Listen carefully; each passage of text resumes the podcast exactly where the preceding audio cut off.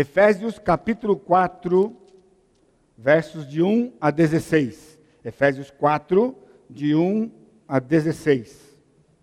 Se alguém está do seu lado que não tem uma cópia da Bíblia, você pode compartilhar, de maneira que todos possam acompanhar, não somente a leitura, como também a exposição desse texto hoje à noite. Rogo-vos, pois, eu, o prisioneiro no Senhor, que andeis de modo digno da vocação a que foste chamados, com toda a humildade e mansidão, com longanimidade, suportando-vos uns aos outros em amor, esforçando-vos diligentemente por preservar a unidade do Espírito no vínculo da paz. Há somente um corpo e um Espírito, como também foste chamados numa só esperança da vossa vocação. Há um só Senhor, uma só fé, um só batismo, um só Deus e Pai de todos, o qual é sobre todos, age por meio de todos e está em todos. E a graça foi concedida a cada um de nós segundo a proporção do dom de Cristo. Por isso diz: quando ele subiu às alturas, levou cativo o cativeiro e concedeu dons aos homens. Ora, que quer dizer subiu, se não também que havia descido até as regiões, regiões inferiores da terra? Aquele que desceu é também o mesmo que subiu acima de todos os céus para encher todas as coisas.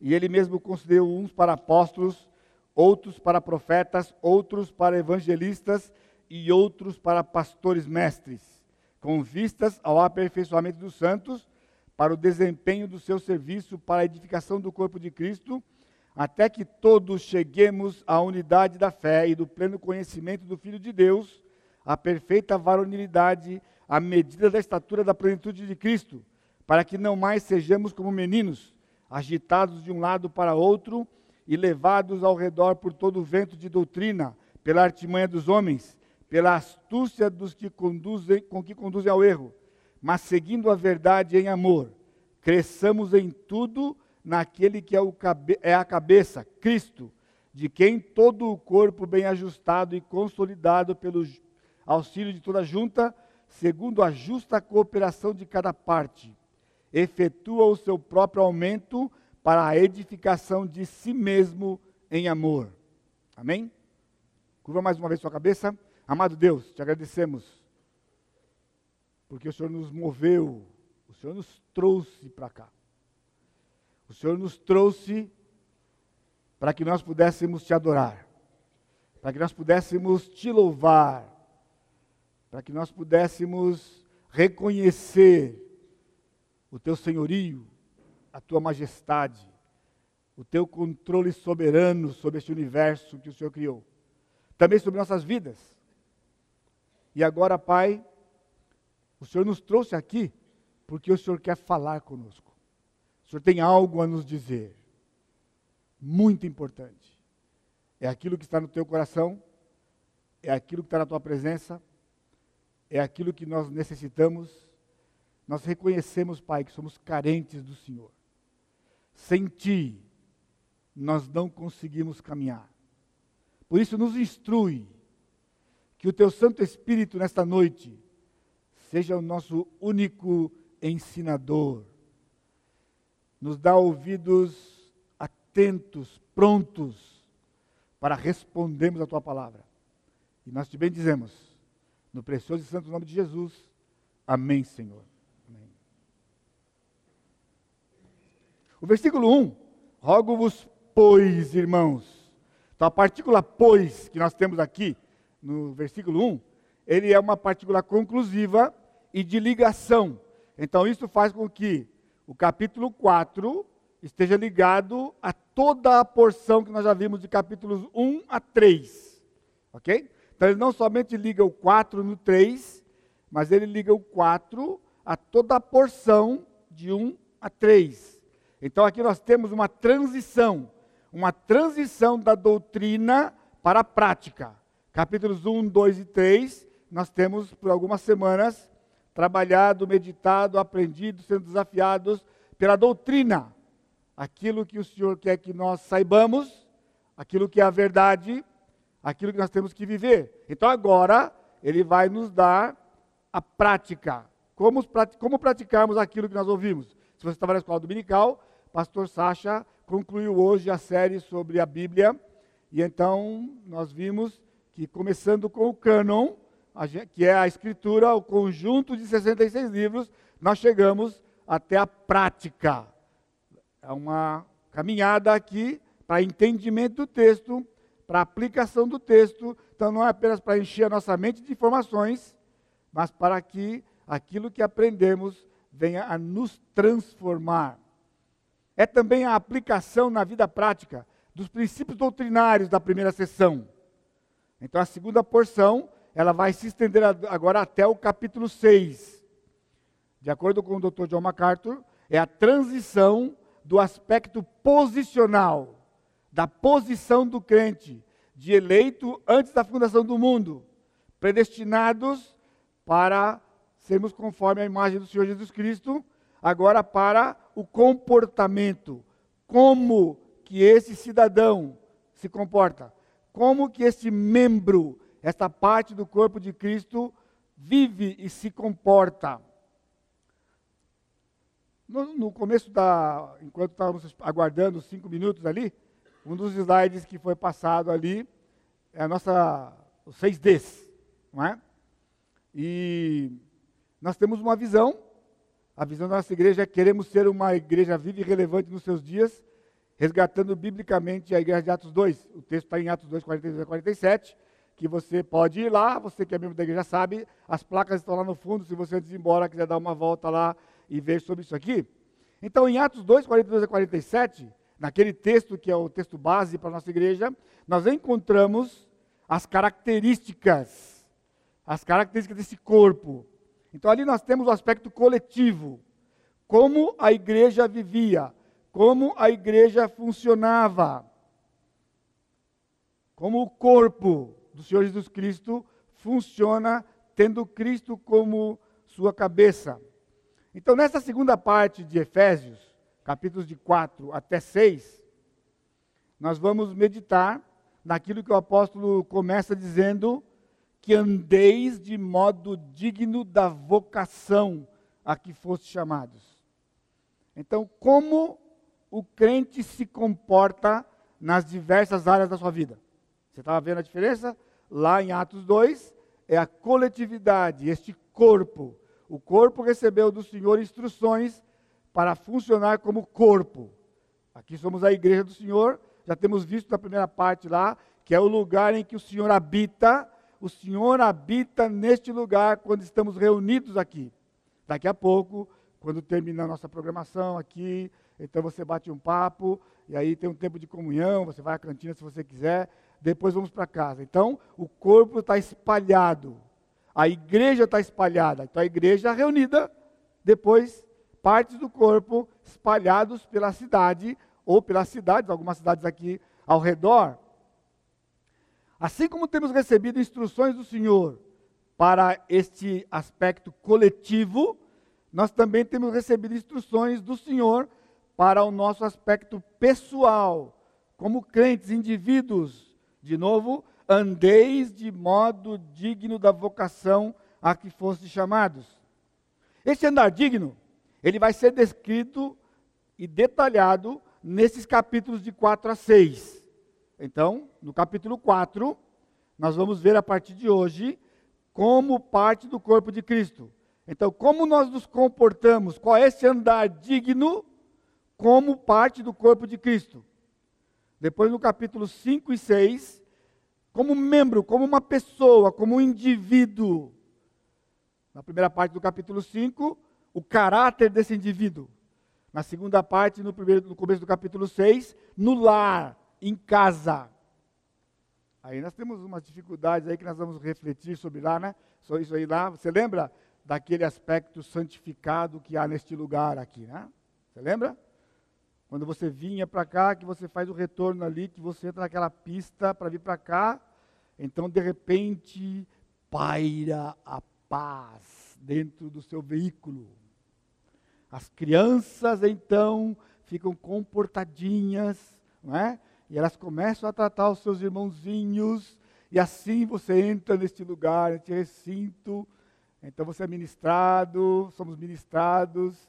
Daqui a pouquinho você vai embora, infelizmente, também é verdade que quando você está naquela estradinha indo para casa, quando passa uma curva certa à direita lá, e tu começa, menino, para, menino, para. Ou seja, você saiu deste lugar santificado para voltar para o seu cotidiano. Nós vamos ver então que não é nada disso, porque o andar digno, a que o apóstolo se refere aqui, também implica em comportamento no lar, para o pai, para a mãe, para os filhos, também no trabalho. Pastor, amanhã é segunda-feira. Aliás, tinha uma música quando a gente era adolescente, né? E lá no acampamento, né? Domingueiro nunca queira ser.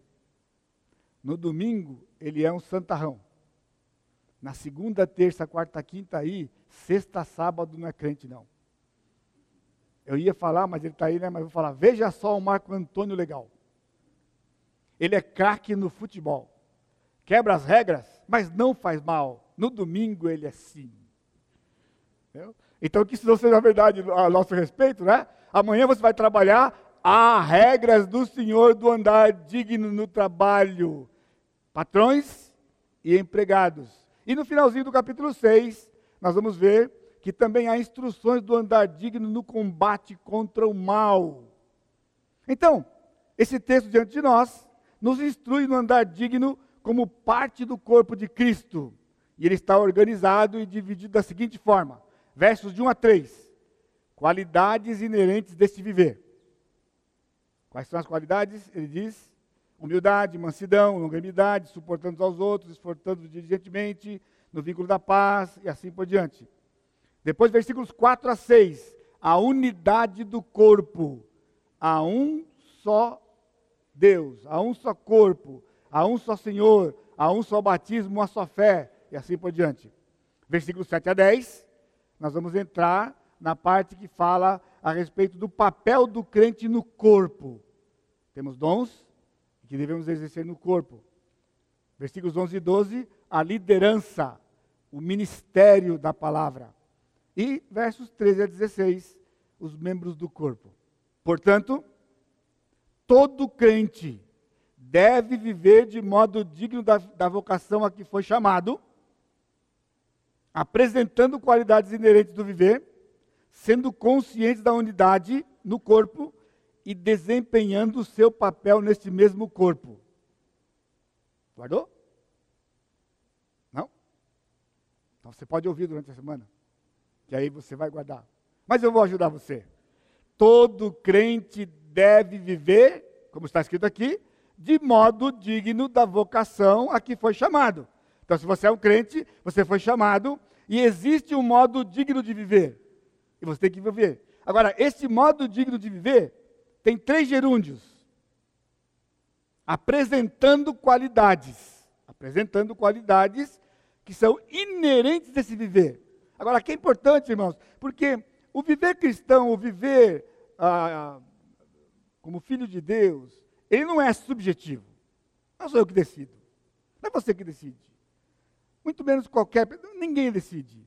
O Senhor decidiu aqui na sua palavra. Né? E então ele já determinou como este viver digno de um Deus como ele, nós como filhos dele. Então, nós temos que apresentar essas qualidades que são inerentes do viver. Nós vamos ver, não é uma escolha. Essa não é o segundo passo. Não, agora já me converti, tal, já fui batizado. É, eu percebo que eu estou um pouco capengando aqui e acolá. Então eu estou pensando que eu acho que esse ano eu vou começando a aproveitar, começando 2017, e então eu vou dar um upgrade. Acho que eu vou dar mais uma, vou fazer um, mais um estágio. Então eu vou pensar em alguma coisa que eu possa é, colocar na minha vida aí para viver um pouco melhor, né? Quem sabe Deus me abençoa esse ano mais do que ano passado, né? Não, são qualidades inerentes desse viver. Segundo gerúndio, se, é, sendo conscientes da unidade. Irmãos, nós vivemos uma crise de unidade na igreja do Senhor Jesus Cristo. Louvado seja o Senhor, porque ele controla a sua igreja. Ele ainda é soberano sobre a sua igreja. Mas a igreja tem sofrido por falta de unidade. A igreja, via de regra, é fragmentada. pessoas creem no que quer crer, pessoas decidem o que crer, se juntam, os grupos vão se formando dentro da igreja, mais ou menos por afinidade do que eles acreditam. Quanto mais o corpo cresce, mais fragmentado fica. Mas esse não é o plano de Deus. Esse não é o plano de Deus para nós. E nós temos lutado aqui pela graça de Deus para vivermos este aspecto do livro de Efésios, que é a unidade que o Senhor planejou para o seu corpo. E, finalmente, o terceiro gerúndio, desempenhando o seu papel neste corpo. Ah, talvez ainda haja alguns de vocês que não estão produzindo. Não estou trabalhando. Mas é para mim. É para mim. Quando o Senhor pensou em nós, quando Ele nos salvou, quando Ele salvou você, e você se tornou um membro do corpo, membro. Então você tem a sua perna, você tem a sua cabeça, mãos. Então espera-se que cada membro do corpo execute a sua função. Assim, cada um de nós aqui somos membros do corpo e temos funções distintas. Então lembre-se, quando você não está aqui, você faz falta. Sabe por que você faz falta? Porque aquilo que Deus desenhou para você fazer, só você sabe fazer. Do jeito que Ele planejou para você fazer. Ninguém pode fazer para você. Às vezes nós cobrimos um ao outro aqui, mas não é a mesma coisa do que se você estivesse fazendo. Pense nisso. Agora, se você está aqui, você não faltou, você está aqui, mas você não está exercendo o seu papel, o corpo está sofrendo do mesmo jeito. Agora, nós vivemos uma, na atualidade, já de há muito tempo, essa questão de visitar a igreja. Eu não quero que você se ofenda, você, obviamente, já foi dito pelo pastor Sacha, eu reitero as palavras dele. Você é muito bem-vindo aqui do corpo para poder adorar ao Senhor e ser desafiado pela palavra. Mas pense nisso. Se você é membro de um corpo e lá você é ouvido, então o que aconteceu hoje à noite? Se você é membro lá e você é ativo lá, não significa que o corpo lá não está ouvindo direito, porque o ouvido não está lá. Se os dois ouvidos daqui vieram, mas você que é bem-vindo, então hoje nós temos três ouvidos. Eu não sei o que é pior, né? Não ter nenhum ouvido ou ter três. Uma vez que Deus planejou dois. É? Você está entendendo como que funciona a coisa? Essa é a verdade do Senhor Jesus Cristo. Fomos desenhados para algo que só nós podemos fazer. Isso não é para nos envaidecermos, é pela graça dele, é para a glória dele, e ele ainda vai nos recompensar por fazermos aquilo que ele faz por nós. Então só perda se você não está engajado nessas coisas. Vamos lá, versos de 1 a 3. Qualidades inerentes deste viver. Paulo novamente se denomina, rogo-vos, pois, eu, o prisioneiro no Senhor. O prisioneiro no Senhor. Paulo está desta forma ao nos relembrar dessa situação em que ele se encontrava, nos relembrar, aqueles crentes e a nós, de que o andar digno tem um custo a ser pago. O andar digno não é simplesmente eu vou andar dignamente. É um custo. Paulo era um prisioneiro no Senhor. Prisioneiro. Ele estava preso por causa deste andar digno. Aliás, às vezes nós decidimos não andar de modo digno, justamente porque há um custo na fábrica, na família, na vizinhança. Pessoas zombam de nós, pessoas, enfim. Então você é acuado por isso, você deixa de viver o digno. Agora, este, este viver não somente tem um custo, mas também ele só pode ser vivido na dependência do Senhor.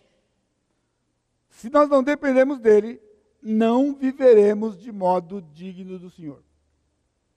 Não seremos prisioneiros, Pior, estaremos vivendo no engano achando que nós somos livres. Quando na verdade não existe liberdade. A liberdade que existe é em Jesus, debaixo do seu senhorio. Então é uma troca de senhor. Então nós não somos senhores. Éramos escravos do diabo, escravos do inimigo, e então fomos comprados por um preço por um outro Senhor. Tudo isso nós já vimos em Efésios, no capítulo 1 e no capítulo 2. E então passamos a ser servos do Senhor Jesus Cristo. E como servos do Senhor, nós temos um viver digno, porque levamos o nome do Senhor. Aonde você vai?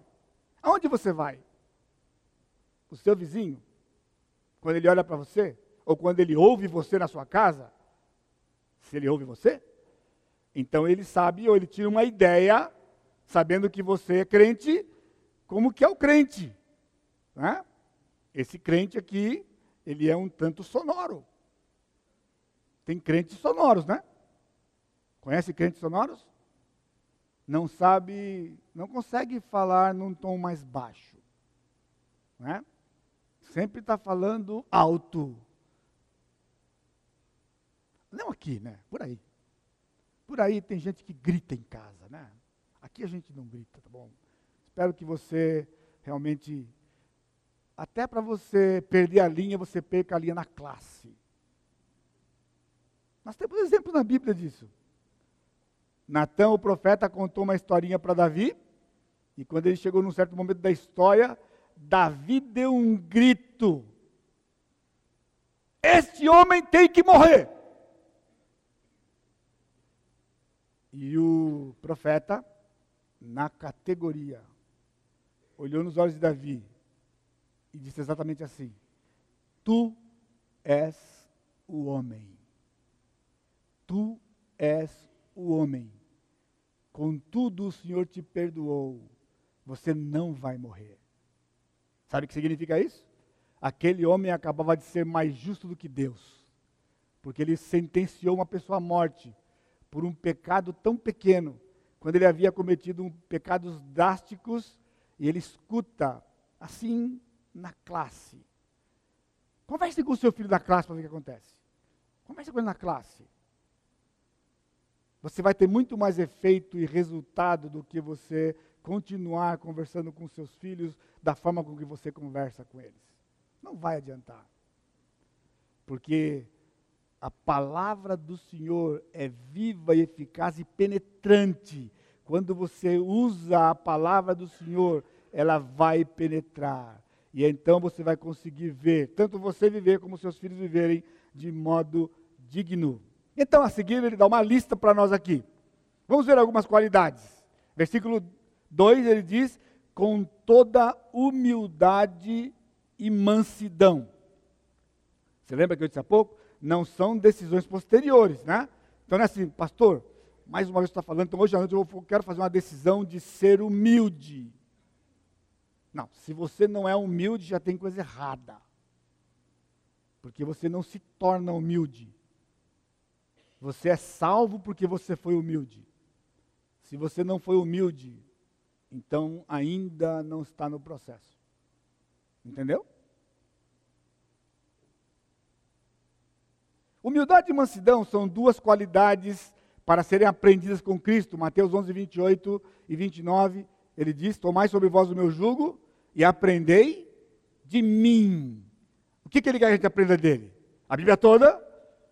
Decorar versículos? Sim, tudo é importante, mas ele diz: Porque sou manso e humilde de coração, e encontrareis descanso para as vossas ou para a vossa alma. Olha só. Humildade, mansidão, aprender com Jesus e você vai ter descanso para a vossa alma, porque suave é meu jugo e leve o meu fardo. Ah, talvez você entrou aqui por aquelas portas, você está cansado. Já percebeu já por alguns meses talvez, ou mais, semanas, de que você dorme e acorda cansado. Eu não vou perguntar para você não constranger, tá bom? Eu podia perguntar quantos de vocês estão cansados de à noite. E olha, vocês tiveram uma hora de sono a mais. Aquela estava emprestada lá para outubro. Não é? Não foi legal? Não é sensação legal? Meia-noite, o meu, meu celular estava ligado assim do lado do meu criado mudo e eu não sabia se o meu relógio, se o meu telefone auto, auto, mudava automaticamente ou não, né? E como eu tenho acordado bem cedinho, eu fiquei olhando para ele e falei, se ele não mudar, eu vou ter que pegar e mudar, né? Aí quando deu assim, meia-noite, 23 horas, falei, que bênção. Porque em outubro foi uma tragédia, pessoal. Você lembra? Meia-noite, tipo uma hora da manhã. Ah, daqui a pouco tem que levantar para escola dominical. Uma hora da manhã. Não, ontem você ganhou uma hora. Aí você acordou cansado. Já percebeu? Tem tempos que você dorme e acorda cansado. Por quê? Porque o seu cansaço não é físico. Você pode quebrar pedra o dia inteiro. Você dorme oito horas e você acorda novo. Foi assim que o Senhor nos fez. Para trabalharmos arduamente e Ele nos deu um tempo de descanso para que a gente, para que nós nos, re, nos refaçamos e acordemos prontos. Então, quando você não acorda descansado, porque não era cansaço físico, cansaço da alma. Aí você acorda cansado da alma. Então, se você está cansado da alma, e você, mas eu não entendo porque eu estou cansado. Humildade e mansidão. Humildade, o antídoto contra a soberba. Mansidão, o antídoto contra a ira tem sido o meu café da manhã, já por algum tempo. Ou eu oro em casa, ou eu oro na rua andando, contemplando a natureza, bem cedinho, todo, é, dia sim, dia não. E aí eu falo, Senhor, me conceda a tua graça e me conceda misericórdia, para que eu viva hoje, hoje. Eu não aguento hoje e amanhã, só hoje. Hoje. Uma vida de humildade e mansidão. Por quê? Lembra no Salmo? Também da soberba guarda o teu servo. Se você não é humilde, é soberbo. Aqui, pessoal, não tem pico. Pastor, eu não sou, eu não estou naquele estágio de ser humilde, mas também orgulhoso eu não sou. Então eu não sei o que é. Realmente eu não sei. É do planeta Terra, porque aqui no planeta Terra temos humildes e soberbos. Aliás, soberbos e humilde. Humilde. Não, você quer deixar de ser soberbo? Só sendo humilde. Então daqui não é uma capa que você tira um e põe outro. Se você estiver com uma, você não pode estar com a outra. Compreendeu? Humildade. Esse é um modo digno de viver. Por aquele chamado que o Senhor fez para você um dia quando ele disse: Você é meu, eu te amei, você me pertence. E então agora nós temos o padrão. Qual é o padrão da humildade? Jesus disse: Aprendei de mim. Não foi? Então de mim é dele. Como é que é? Filipenses capítulo 2, você lembra? Tende, tende em vós o mesmo sentimento que houve também em Cristo Jesus, o qual, sendo Deus, inerentemente Deus, é o que está no texto original, ele não agarrou-se tenazmente a este fato de ser Deus, mas ele esvaziou-se, assumindo a forma de servo. E ele se humilhou até a morte e morte de cruz. Era Deus, mas ele tomou a forma de servo. Então você entende quando ele estava na cruz lá? E alguém disse para ele: Você não disse que fazia? Desce daí. Se ele não fosse humilde, ele ia dizer quem ele era. E não haveria esse culto hoje à noite aqui. Não haveria culto, não haveria adoradores, não haveria resgate, não haveria salvação. Mas ele permaneceu ali em humildade, como um servo. O pior tipo de morte que existia na época, o pior bandido é que morria na cruz. E mansidão, porque ele não reivindicou seus direitos, ele não ficou irado. Você lembra o que ele disse lá na cruz? Na categoria, sofrendo, sofrendo, voz embargada. Ele disse sete palavras, sete frases. E uma dessas frases, ele diz: Pai, perdoa-lhes, porque eles não sabem o que fazem. Pai, perdoa-lhes, porque eles não sabem o que fazem. Ele não queria vingança. Ele, com um olhar, ninguém ficaria em pé ali. Ninguém. Ninguém. Mas ele era manso. Ele era manso. Então, eu quero lhe dizer que você não tem que provar nada para ninguém. Cada vez que você tiver que provar alguma coisa para alguém, você não está sendo manso. Cada vez que você se ira, você interpreta dentro de você que o seu direito foi violado e você reage com ira. Não foi assim que o nosso modelo reagiu. Ele não reagiu, ele agia. 50 dias depois da sua morte, ele mesmo, ele mesmo, salvou 3 mil pessoas daqueles que gritavam: crucifica-o, crucifica-o, crucifica. Você acredita nisso? Eles gritavam. Pilatos disse: Eu vou libertá-lo, não vejo culpa nele. Não, nós queremos Barrabás. Cara homicida, cara bandido a vida inteira. Queremos Barrabás. E que faço, o que eu faço com ele? Crucifica, crucifica, crucifica.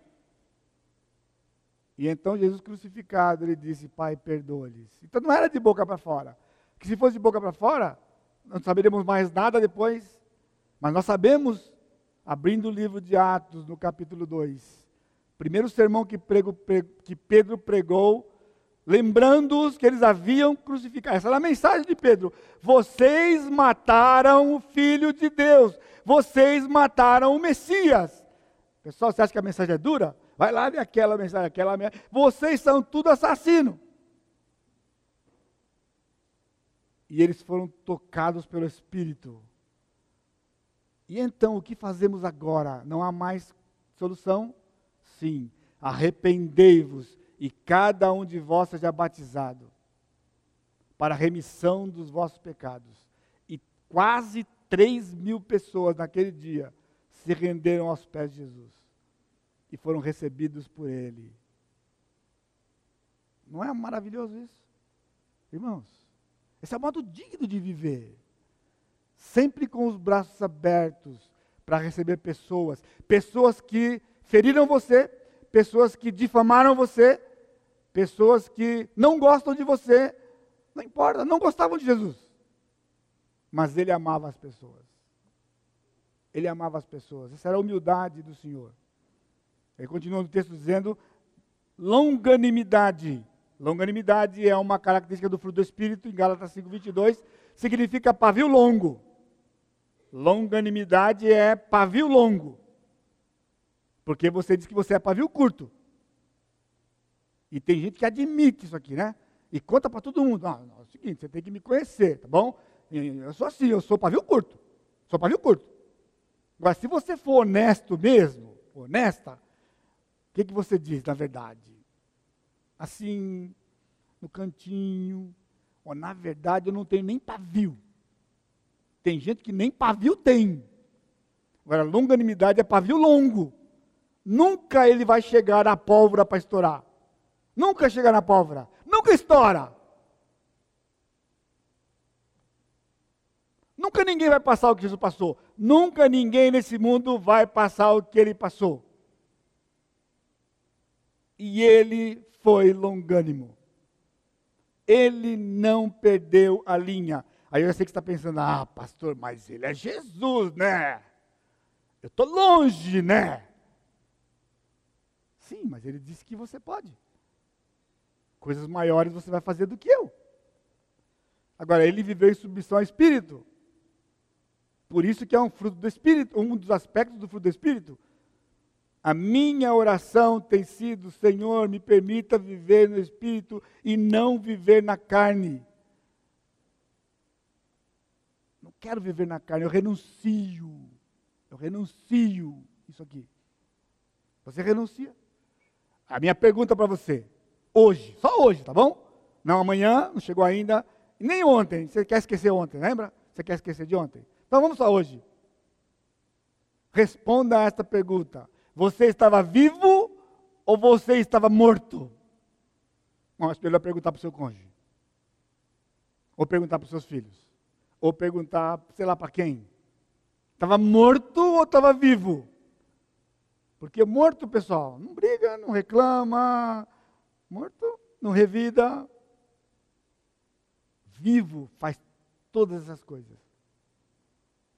Talvez você seja do tipo aqui que tem medo de cemitério. Não precisa levantar sua mão. Você tem medo de cemitério? Por que você tem medo de cemitério? Pessoal, eu vou dar uma dica para você. O lugar, o lugar mais seguro para você andar é no cemitério. Porque lá no cemitério só tem morto. Entendeu? Só tem morto. Cristo disse isso aqui. Não fica com medo de quem está morto, fica com medo de quem está vivo.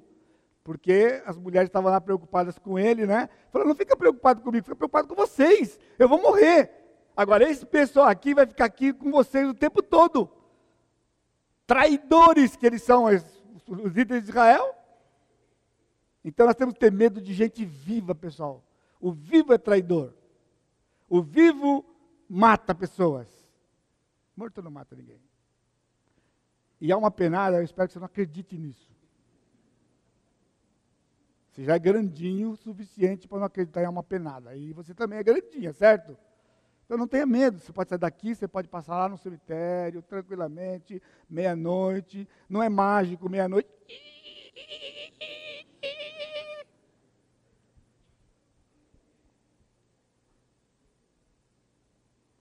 Ou se você mora para o lado de lá, que nem o João Pedro, em vez de você entrar em Jambeiro, você vai até um pouquinho mais para frente, em Paraibuna. Nós que aqui estamos, por vós esperamos. Aí você fala, ai, pastor. Suportando-vos uns aos outros em amor. Irmãs, se você está inscrita no retiro, nós vamos falar sobre essa mutualidade. Vou dar só uma palhinha para você aqui. Suportando-vos uns aos outros. Pastor, mas como é que a Bíblia fala um negócio desse? Suportar. Ele estava suportar em amor. Porque se não for em amor, você não consegue suportar. Aliás, você não tem conseguido suportar, porque você não está entendendo que suportar é só com amor. Suportar. É tolerar, é aguentar. Eu tenho visto aqui nessa passagem também, já por esses anos, o aspecto de dar suporte, porque a palavra ela implica em você estar debaixo de alguma coisa. Mas o sentido primário dela realmente é tolerar. Até eu conheci alguém no passado assim que foi bem objetivo e sintético, né? Na igreja é assim, pastor. Alguns a gente ama, outros a gente suporta. Não é profundo? Mas aqui diz suportando-vos em amor. Como é que uns você ama, outros você suporta? É suportar em amor. Por quê? Porque o amor não procura os seus interesses. O amor não suspeita mal. O amor não se soberbece. O amor tudo sofre, tudo crê, tudo espera, tudo suporta. O amor jamais acaba. Ele não se ufana. Não é? Não arde em ciúmes. Irmã, por favor, pastor, na verdade é zelo. Zelo nada, é ciúme mesmo. Você acha que estão querendo roubar seu marido. Não queira ser nobre. Porque os ciúmes de zelo é o nosso Deus quem tem. que é um ciúmes não pecaminoso. O nosso ciúmes, via de regra, é possessão, é possessividade. É porque você perdeu o controle e você está em risco, perigo, então você arde em ciúmes. O amor não arde em ciúmes. Suportar. Ele continua no versículo 3: esforçando-vos diligentemente por preservar a unidade no espírito. Esforçar. Ou seja, a vida cristã não é daquele tipo que você agora cruza o braço e deixa as coisas acontecerem. Você vai lá, escuta o pastor pregar, e aí, pô, agora eu já, já escutei bastante coisa, agora estou bem, eu vou para. Não, ele diz: esforçai-vos, porque você ouve coisas aqui que são contra a sua natureza. Você ouve coisas aqui que incomoda, que você não consegue fazer. Se você não se esforçar, se você não depender do Espírito, você não vai conseguir fazer. A partir da sua casa, qualquer relacionamento. Ele diz, esforçando, ele, ele, ele intensifica a palavra, ele diz, diligentemente, não é relaxadamente. Não é inadvertidamente, é diligentemente, é com diligência, é com empenho, é com propósito. Para que manter o vínculo da paz? Sabe o que é vínculo? Liga, ligação, ligação vínculo. Nós somos unidos um ao outro por um vínculo. E esse vínculo, aqui no texto diz que é a paz. Por isso, irmãos, é muito triste quando a gente vê na igreja desavença. Porque ele está dizendo aqui, vínculo da paz. É paz entre os irmãos.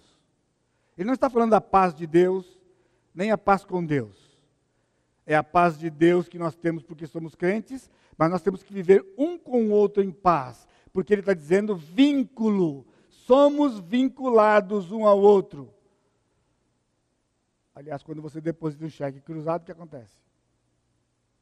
Você vai sacar, o que acontece? Não paga. Por quê? Está vinculado.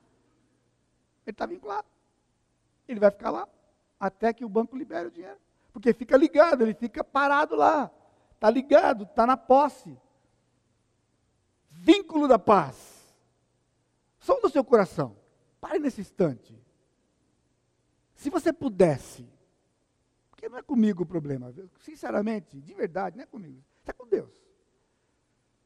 Você poderia levantar-se agora onde você está? Não levanta não, por favor. Só se você poderia. Levantar e correr seus olhos.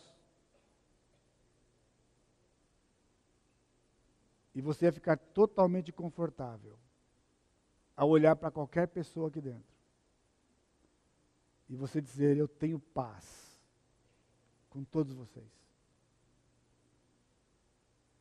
Porque se você não tem paz, você não está vivendo de modo digno da vocação no chamado que o Senhor fez para você. Paz uns com os outros. No amor.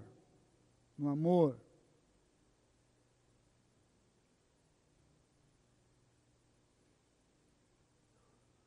Lá no, no texto de Colossenses, capítulo 3, versículo 14, ele diz que o vínculo da paz lá é o vínculo do amor.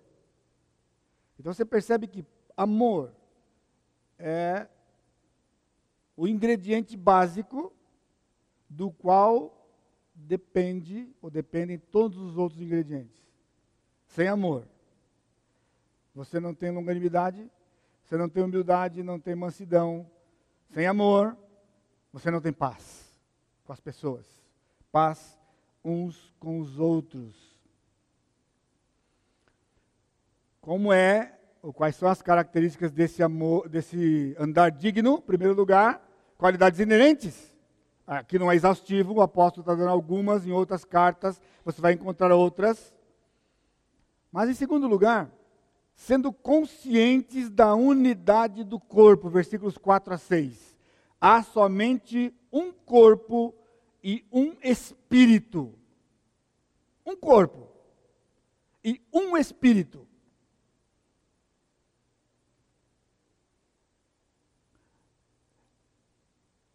Alguns tendem a pensar, sempre naquele aspecto espiritual da igreja, aquele corpo invisível, não é? Porque o, o corpo local, ele é plural. Mas, na verdade, o corpo local é plural na nossa cultura de um tempo para cá. Na época que o apóstolo escreveu, havia um só corpo em cada lugar que ele ia. Cada cidade havia um corpo. Um corpo. As pessoas se convertiam e iam ser agregadas ao corpo. No espiritual geral, mas no corpo local. Então não tinha aquela de. Ah, eu não estou mais compatibilizando com vocês, então sabe o que fazer? Eu vou para um outro lugar. Eu sinto muito. Eu sinto muito. Realmente sinto muito. Porque além de tantas outras implicações, a maior implicação de que você não está fazendo uma coisa bíblica. Se a motivação sua não for uma motivação bíblica. Porque há um corpo só. E para outro lugar, rebeldia. Porque não quer tratar o que está no lugar que você está. É isso que a palavra de Deus diz. De verdade. É isso que a palavra de Deus diz. Porque aqui, por que, que eu disse agora há pouco, se você quer tornar-se membro desse lugar, tem que falar com os pastores? Porque nós queremos saber por que você quer vir para cá. E se você disser algo que não está na Escritura, mesmo amando você como um crente no Senhor Jesus Cristo, a gente vai dizer: ah, aqui você não pode estar. Porque a motivação para você sair de lá e vir para cá não está nesse livro. E a gente quer estar nesse livro para a sua segurança e para a segurança deste corpo aqui. Isso é unidade. Você põe em risco esse corpo se você vier para cá sem motivação bíblica. Quem pode avaliar isso? Nós que o Senhor tem nos colocado aqui para ser modelos para vocês. Essa é a razão porque eu estou aqui 32 anos. Sabe por que eu estou 32 anos? Porque eu não acredito no pastor que troca de igreja. Eu posso perder, sempre disse para vocês isso. Eu posso perder, eu posso me desqualificar. São as únicas razões para sair deste lugar aqui. Porque fora isso não há razão para ir para outro lugar. Então, se eu sou modelo para você, porque eu, sou, eu sigo o exemplo de Cristo, você também não vai para outro lugar, a não ser por um motivo bíblico. Porque isso é o que a Bíblia diz. Irmãos, é sério, o apóstolo Paulo está dizendo para eles: há um só corpo, um só Espírito. O Espírito Santo é um só. E é Ele quem abre o nosso entendimento, é Ele que nos faz enxergar Jesus, é Ele quem nos abre a, a, o coração para entendermos o Pai, a Sua santidade. E então nos reunimos aqui e vivemos isso aqui. E tolerarmos, nesse sentido, suportarmos os nossos pecados uns dos outros e caminharmos como a Escritura diz a respeito dos nossos pecados. Não há perfeito aqui dentro, não há perfeição. Há pessoas que estão diligentemente se esforçando ou esforçando-se para viver a paz o vínculo da paz entre nós. É a única forma que nós temos de aniquilar as obras do inimigo na sua própria vida e no meio do corpo. Nós temos que preservar o corpo, porque o Senhor nos dá essa orientação na sua palavra. Versículo 4, ainda na parte B, ele diz: Como também foste chamados numa só esperança da vocação. Uma só esperança. Qual é a esperança que nós temos? Sabe quais pessoas nós temos? Cristo vai voltar. E pode ser hoje à noite ainda, antes de você dormir. Essa é a nossa esperança. Quando você acordou hoje, a única esperança que você tinha nesse dia é que Cristo vai voltar. E é uma só. Qualquer lugar que você for, qualquer dia, se você não morrer hoje, Cristo não voltar hoje, quando você acordar amanhã, só há uma esperança. E esta esperança é nos encontrarmos com Jesus Cristo no ar, nos encontrarmos lá e irmos morar eternamente com o Senhor. Vamos passar por um julgamento e vamos morar eternamente com o Senhor. Eu, eu era pastor de jovens, anos atrás, antes de vir para cá. E eu me entristecia, porque, por causa desse negócio de namorico, sabe esses namoricos que vocês fazem de vez em quando, hein? alguns de vocês aí ainda faz? Sabe o que é? Namoro que não vai casar. Aí você, por alguma razão, acaba. Ah, sabe o que é? Acaba. Já passou por isso aqui? Se você não passou, não passe. Porque, quando você, aí, acabou o namoro? É, acabou o namoro. Mas como é que foi? Não, não, a gente acabou, foi como um acordo. Mentira. Eu nunca vi. O que eu vejo é que tem o que acabou e o acabado. Esse negócio de comum acordo, pessoal, só na cabeça de quem foi acabado. Porque quem foi acabado vai ter que se defender e falar, não, a gente acabou de comum acordo. Qual é a prova? Porque depois não volta mais ser como era antes o relacionamento. Então chegou um tempo na cidade que o pessoal que chegava bem atrasado, o Luciano vai lembrar disso aqui, viu, Luciano? Você vai lembrar disso aqui, filho. Sei que você vai lembrar disso aqui. Ah, tchau. Abri a porta, já tinha começado a programação, então a pessoa tinha que entrar para sentar. Sabe o que acontecia? Escolhi o banco. Naquele banco não dá por causa de fulano, que é o rival por causa da mulher. Naquele não dá por causa daquela mulher, porque namorou e acabou lá atrás e virou um sarceiro, velho. Entendeu como que é? Não pode sentar em qualquer lugar. Não pode estar com qualquer pessoa. Não há vínculo da paz. Agora, sabia que pode acontecer aqui também, adulto? Por isso que eu falei que você levantar e olhar. Se você, você poder sair do seu lugar e sentar-se em qualquer lugar hoje à noite. Se eu dissesse para você, fulano, irmão, você pode sair daqui e sentar ali? Você sairia e sentaria ali? Mas pastor, justo ali, pastor. Tanto buraco, tanto lugar vago aqui, justo ali. Eu não sei, eu, eu sou inocente. Eu acho que, que tudo bem. Mas já vi que não é tudo bem, é tudo mal. E aqui, não, aqui também não dá, e lá também não dá. Tá bom, então você fica sentado aí. Por favor, fica sentado aí. Não sai daí não. Sai daí não. Unidade do corpo. Versículo 5 ele diz: há um só Senhor. Quem é o Senhor?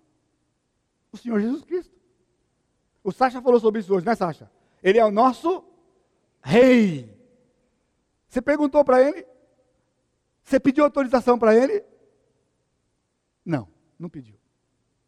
Não pediu. Porque eu vou dizer para você: se você pedir, ele não vai dar. Por isso que você não pediu. Você quer fazer na carne. Você quer fazer você. Porque o Senhor, se você perguntar para ele, ele fala: Não, não estou entendendo o que você está querendo. Assim para mim, como pastor, assim para você, como ovelha. Nós temos a, Bíblia, a mesma Bíblia. Nós temos um só Senhor eu sigo um Senhor que você também segue. E Ele é Senhor. Ele manda. É Ele que manda, é Ele que dá as ordens, é Ele que dá os princípios, das regras. Nós só nos submetemos, nós caminhamos debaixo da graça dEle para obedecer ao Senhor. Ele continua, versículo parte B, uma só fé. Aqui novidade para você, se você lembra recentemente já falamos sobre esse assunto aqui. Quando ele fala uma só fé, ele fala uma só doutrina. Fé aqui não é o ato de crer. Fé aqui é o conjunto de doutrina que a igreja perseverava na doutrina dos apóstolos. Há uma só fé. Agora, o curioso é que as pessoas trocam de lugar justamente por causa da fé. Ou seja, desincompatibiliza com a doutrina, então faz o quê? Vai para outro lugar. Como pode? Só há uma fé. Então, significa que qualquer lugar que você fosse, creria a mesma coisa. Aí ia ser legal, pessoal. Oh, como eu queria morar numa época assim. Sabe por quê? Se a fé é a mesma, por que trocamos? Por causa das pessoas. Você vai ter que assumir. E vai ter que assumir e dizer a verdade. Porque eu já confrontei os meus colegas.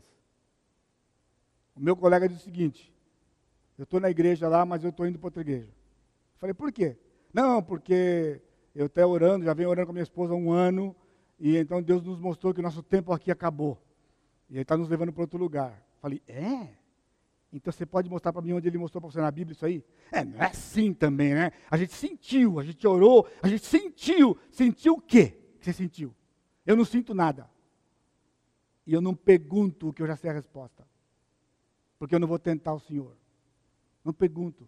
Logo que eu mudei para cá, toda semana alguém ligava e falava, pastor, o senhor pode vir aqui pregar, porque nós estamos precisando de pastor, e estamos selecionando pastores aqui. Eu falei, não vou. Não, pastor, mas o senhor não vai nem orar? Eu falei, não, não vou orar. Ah, pastor, tem que orar. Eu falei, não, eu não oro pelo que eu sei. Agora, você quer me pagar passagem aérea? Eu vou viajar de avião até lá, vou tomar água de coco aí, eu vou ficar aí uma semana fazendo conferência, e quando eu vier embora, eu vou falar para você, não. Você quer que eu vá? Eu vou. Manda passagem. Porque eu vou viajar de avião, vou tomar água de coco, vou comer churrasco aí, vocês vão pagar tudo para mim, e quando eu for embora, eu vou falar para você, não. Já estou dizendo agora para você, não. Ah, pastor, aí também não, né, pastor? Aí vamos gastar o dinheiro com quem pelo menos tem possibilidade. Eu falei, pois é, aí você, você entendeu? Bingo, entendeu? Entendeu? Porque é assim. Eu nunca entendi como meus amigos escutam o Senhor falar, Senhor, aqui meu tempo acabou, senhor, é, eu quero que você vá para a igreja do Putin. Se você escutar o negócio, vai correr. Vai correr? Não é assim. Não é assim. Irmãos, uma só fé. E essa fé é o conjunto de doutrinas que nós aprendemos com o Senhor Jesus Cristo, com os apóstolos. Está no livro inspirado do Senhor. Não tem duas possibilidades. Uma só. Uma só fé. Por isso nós lutamos aqui. Quando alguém chega aqui, eu digo, você pode crer que nós cremos? Se você crê o que nós cremos, você pode fazer parte desse corpo. Se você não crê no que nós cremos, você não pode fazer parte desse corpo. Porque aqui nós acreditamos numa coisa só. Irmãos, nós não somos melhor que ninguém. Não entenda mal isso aqui. Eu não estou falando de, de ninguém, meu problema não é lá fora, é aqui. Aqui, a doutrina sai do púlpito. Sai de homens que foram separados pelo Senhor para ministrar para as pessoas a verdade da Escritura. Não são vocês que decidem o que é certo e o que é errado debaixo de muito, muito, muito temor, Deus nos deu esta incumbência de estudarmos o livro e, sob a iluminação do Espírito Santo, saber o que é a verdade e preservar a verdade. Há um só batismo. Alguém diz, pastor, tem três jeitos de ser batizado. Eu falei, não tem. Tem, não tem. Tem. Eu falei, então está errado. Eu não sou engenheiro, mas eu também dou umas cacetadas de vez em quando, tá? Se há três formas de batizar, que significa dois estão errados. Aqui fala só tem um. Não está escrito aqui só um? Se só tem um, e existem três formas, dois estão errados. Os três podem estar errados. Isso é uma quarta possibilidade. Se for bíblica. Mas jamais os três podem estar certos. Entende isso? Não pode.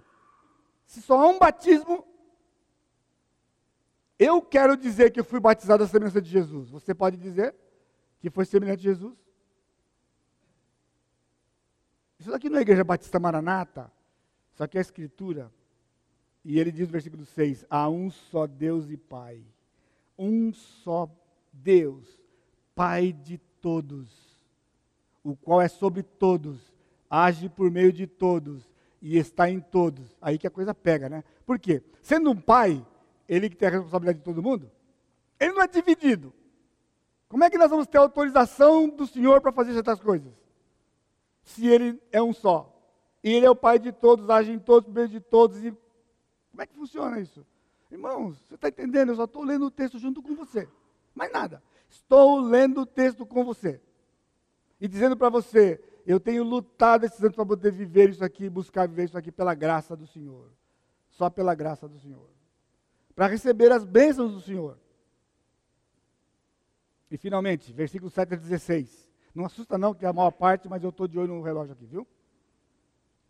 O papel do crente no corpo. E a graça foi concedida, versículo 7, a cada um de nós, segundo a proporção do dom de Cristo. Foram dados dons pela graça a cada um, segundo a proporção do dom de Cristo. Cristo tem dons, ele é homem, perfeitamente homem, perfeitamente Deus. E ele concedeu, ele concedeu dons a cada um. Sabe o que é cada um? Cada um. Significa que não há ninguém aqui dentro que seja salvo no Senhor Jesus Cristo que não tenha pelo menos um dom. Então não tem aquele lugar, ah, pastor, eu sou tão pequenininho, sabe? Eu sou tão inútil aqui, eu vejo irmãos aqui tanto. Pessoal, isso aí é falsa modéstia. Porque todos recebemos de um mesmo Deus o dom. E na parábola do Senhor, quem tinha cinco fez mais cinco, lembra? Quem tinha dois fez mais dois. E quem tinha um? Enterrou. Não fez nada. Ainda é assim até hoje, dois mil anos depois. A igreja vive de quem tem cinco e vive de quem tem dois. Porque os que têm um continuam escondendo o seu dom e não exercendo o seu dom. Para prejuízo seu, não prejuízo meu. Prejuízo seu. E prejuízo do corpo, sem dúvida, porque somos parte do corpo, né? Se o dedinho sofre, todos nós sofremos. Aí ele diz: por isso diz: quando ele subiu às alturas, levou cativo o cativeiro e concedeu dons aos homens. Ora, o que quer dizer subiu, senão também que havia descido às regiões inferiores da terra?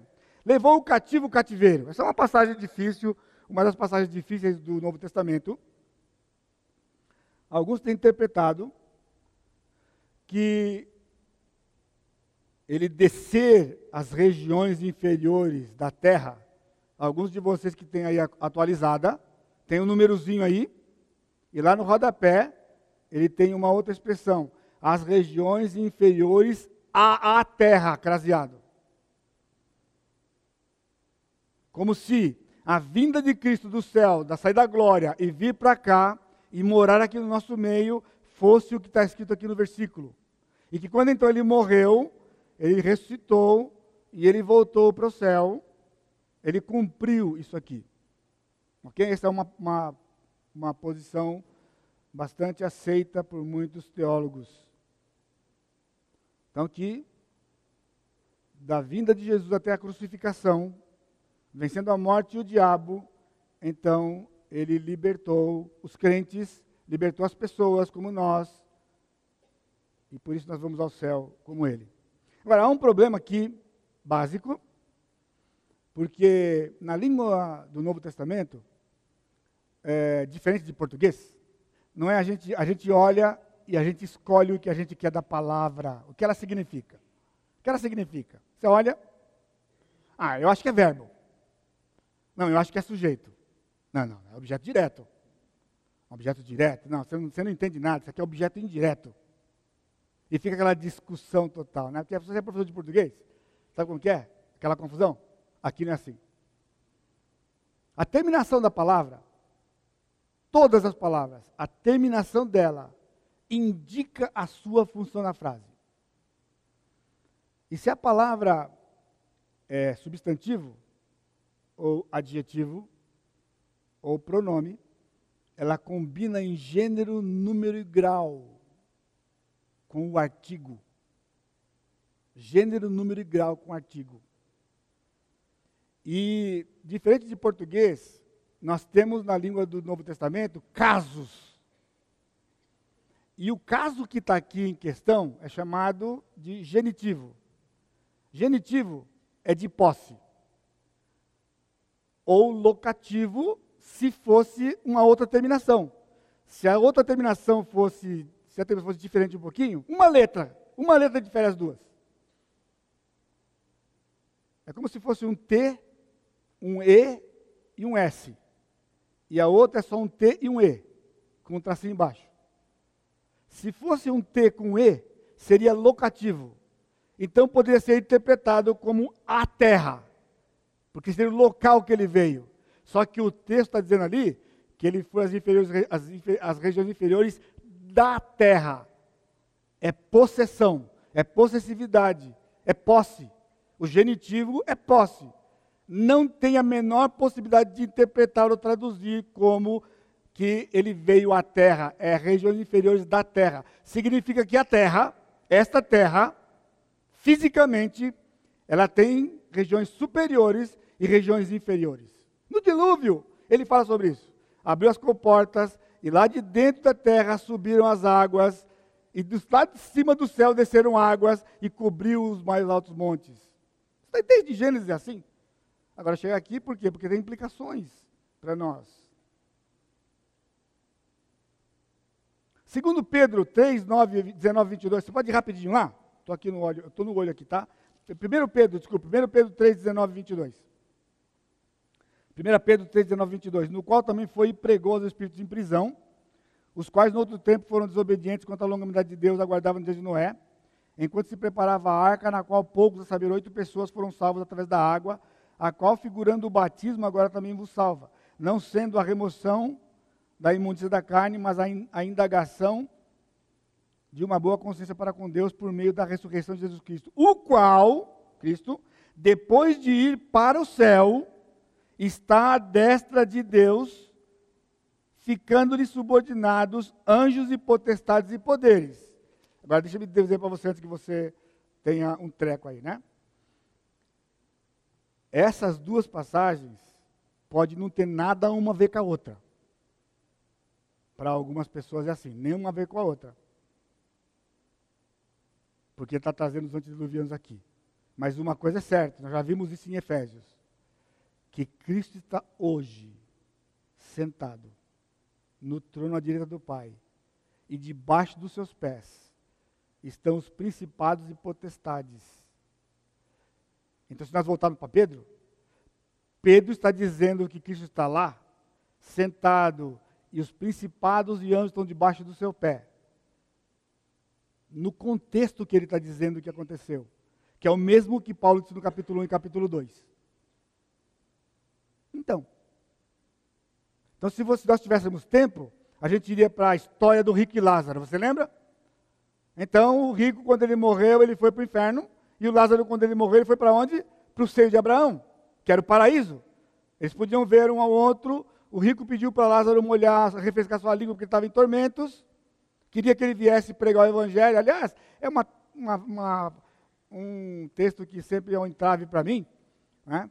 porque eu não consigo ainda, até hoje, aceitar de que o rico, depois que ele foi para o inferno, ele virou missionário. Porque lá no inferno ele está preocupado com os irmãos dele, para não ir para lá. Manda lá em casa para meus irmãos não virem para cá, porque eu estou aqui em tormento. Por que está preocupado com o irmão dele ir para lá? Ele não quer agora, por quê?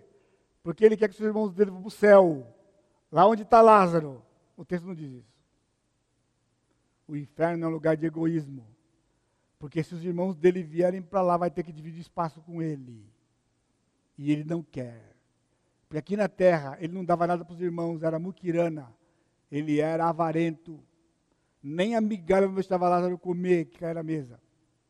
Por isso que ele não quer que vá para o inferno, quer que vá para outro lugar. Vá para outro lugar, mas não vem para cá. Mas não pode falar, vai para o inferno, porque já está no inferno. Já está no inferno. Então, cativo, cativo cativeiro, eu tenho entendido que é o paraíso. Porque no Novo Testamento, se você de Mateus até Apocalipse, você nunca vê essa expressão paraíso. Não é paraíso. Segundo Coríntios capítulo 5 diz que no momento em que fechamos os olhos aqui, morremos, estamos aonde? Presentes com o Senhor. Vamos para a sua presença. Então, no Velho Testamento, quando o crente morria, ele ia para o seio de Abraão. Então, hoje, quando o crente morre, vai para a presença de Deus, lá onde está Cristo, onde Jesus está, junto com Cristo e o Pai. Tá, então nós temos um pessoal lá e um pessoal no seio de Abraão? Não. O seio de Abraão está vazio. Era um estado intermediário que eles estavam no Velho Testamento. E que quando Cristo proclamou a sua vitória, ele levou essas pessoas lá para a presença dele. Todo crente no Velho Testamento foi levado pelo Senhor naquele tempo que ele, entre a sua morte e a sua ressurreição. Por isso, quando nós chegamos, quando nós morremos hoje, nós vamos nos encontrar com eles, aguardando a restauração do nosso corpo. Mas, deixe-me terminar, eu tenho cinco minutos para falar para você aqui. Versículo 11. Ele mesmo concedeu uns para apóstolos e outros para profetas. Então, o crente tem dom, você tem dons dons que são compatíveis com a sua função no corpo. Mas lembre-se, lembram que eu disse que ele também tratava aqui no capítulo 4 da liderança, do ministério da palavra? Pois é, ele concedeu uns para apóstolos, outros para profetas, outros para evangelistas e outros para pastores mestres. Indolor, pessoal, tá bem? Injeçãozinha indolor contra a febre amarela, rapidinho, tá bom? Você lembra quando você estava aqui quando eu falei sobre apóstolo e profeta? Lembra que o profeta aqui não tem nada a ver com o Velho Testamento? Não é o profeta do Velho Testamento, você lembra? Profeta era o camarada na igreja que estudou de profecia. Ele se levantava no culto e dizia: Assim diz o Senhor. Você lembra? Então, então Paulo disse que isso ia permanecer até que a escritura viesse ser implantada totalmente, o cano completo, 66 livros. Então, o apóstolo seria substituído pelo evangelista. E o profeta substituído pelo pastor mestre. Você às vezes pergunta, por que aqui não tem profeta, pastor? Por que aqui o pessoal não tem dom de profecia aqui? Por quê? Porque o pastor está no lugar do profeta. Está escrito aqui. Ele deu uns para apóstolos e outros para profeta. Assim é a igreja primitiva. Agora, tem apóstolo por aí, pessoal. Só que aqui na Bíblia diz que o apóstolo tinha que ser alguém que viu Cristo e foi comissionado diretamente por ele. Testemunhou a ressurreição de Cristo. Paulo dá as suas marcas de apóstolo. Então hoje não tem apóstolo. Por quê? Porque aqui em Efésios capítulo 4 ele diz que o apóstolo foi substituído pelo evangelista. Porque qual era o papel do apóstolo? Ele foi enviado pelo Senhor para expandir o reino de Deus. Nós vimos na série de Atos que os apóstolos saíram para expandir o reino de Deus. Quem faz isso hoje? O evangelista. Não existe missionário. Missionário é uma terminologia moderna que não é antibíblica, mas não está na Escritura. Porque a, a, o termo bíblico hoje é, de acordo com Efésios capítulo 4, evangelista. É o camarada que é membro do corpo, recebeu um comissionamento do Senhor para sair. Marcelo está lá no Uruguai. Ele é um evangelista lá no, lugar, no Uruguai.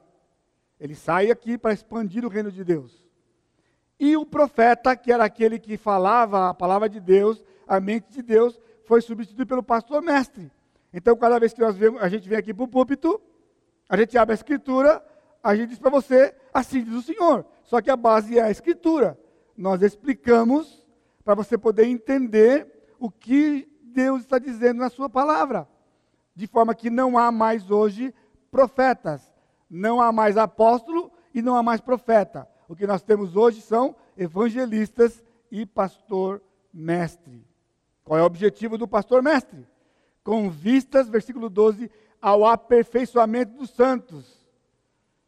Às vezes o Lutero fala, ah, pastor, o senhor me falando do passado, aquele passado que a gente não conheceu, né? Das lá que o senhor passou aqui. Mas para mim, quando eu li essas passagens aqui, veio como um raio na minha mente. Quando eu cheguei aqui, assim como hoje ainda a maior parte dos pastores, quando chegou na igreja, né? Está todo mundo na expectativa da chegada dele, porque agora acabaram-se os problemas da igreja. O pastor vai fazer tudo, vai resolver tudo. É ele que é o cara. Até hoje as igrejas estão atrás de um pastor perfeito. E não conseguiram entender que esse pastor não existe. Quando eu vim para cá, eles pensaram que eu seria. Pelo menos no dia que me convidaram.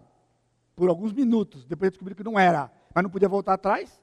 Já tinha decidido em assembleia, podia fazer outra assembleia, para desfazer o que fez. Agora, Deus tem me dado a graça de mostrar para vocês, nesses 32 anos, que o pastor perfeito é um grupo de pastores, que ainda são imperfeitos, mas juntos, em obediência à palavra, eles vão fazer aquilo que um pastor só não consegue fazer. São dons diferentes, são características diferentes, mas com o mesmo chamado para poder ser um modelo e pregador da Escritura para o povo de Deus, as ovelhas. Então, qual é o papel do pastor? Aperfeiçoamento dos santos. A palavra aperfeiçoamento aí, ela é a mesma palavra que aparece em Mateus 4, 21. Eu vou lá rapidinho, um minuto. Mateus 4, 21. Quando Cristo estava chamando os seus discípulos, então, diz assim: Passando adiante, viu outros dois irmãos, Tiago, filho de Zebedeu, e João, seu irmão, que estavam no barco em companhia de seu pai, fazendo o quê? Consertando as redes. O verbo consertar aí, exatamente o mesmo verbo aperfeiçoar de Efésios capítulo 4. Então, o evangelista, o pastor mestre, os líderes da igreja foram dados para quê?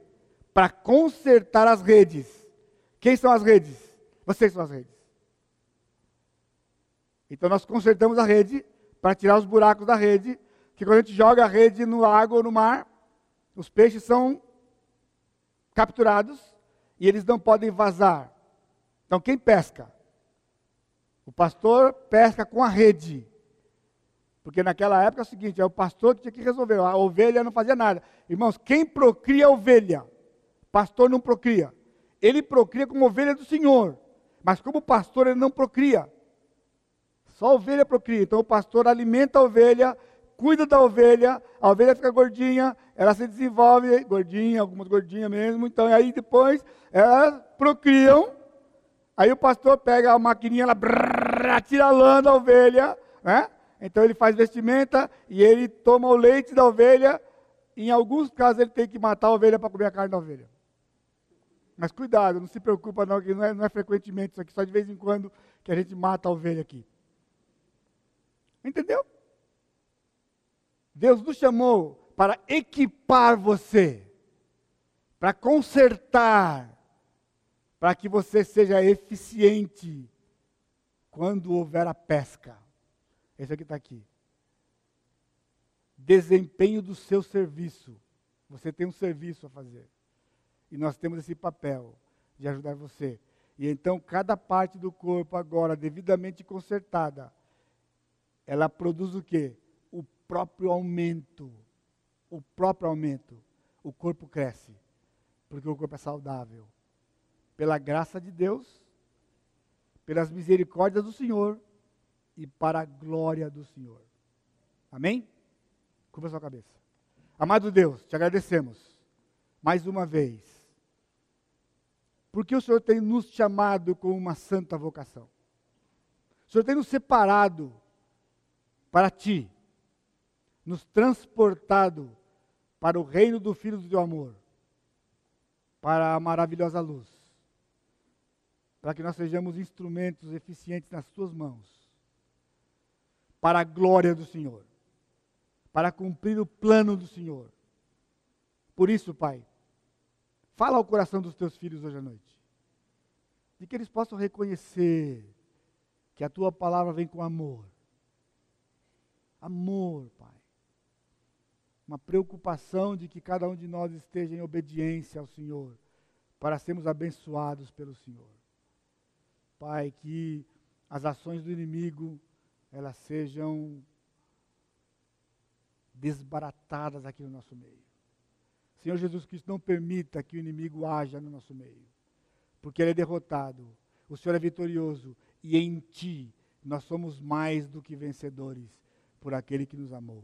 Que a graça do Senhor Jesus Cristo, o amor de Deus Pai e a consolação do Espírito Santo seja com todo o teu povo hoje e sempre. Amém, Senhor.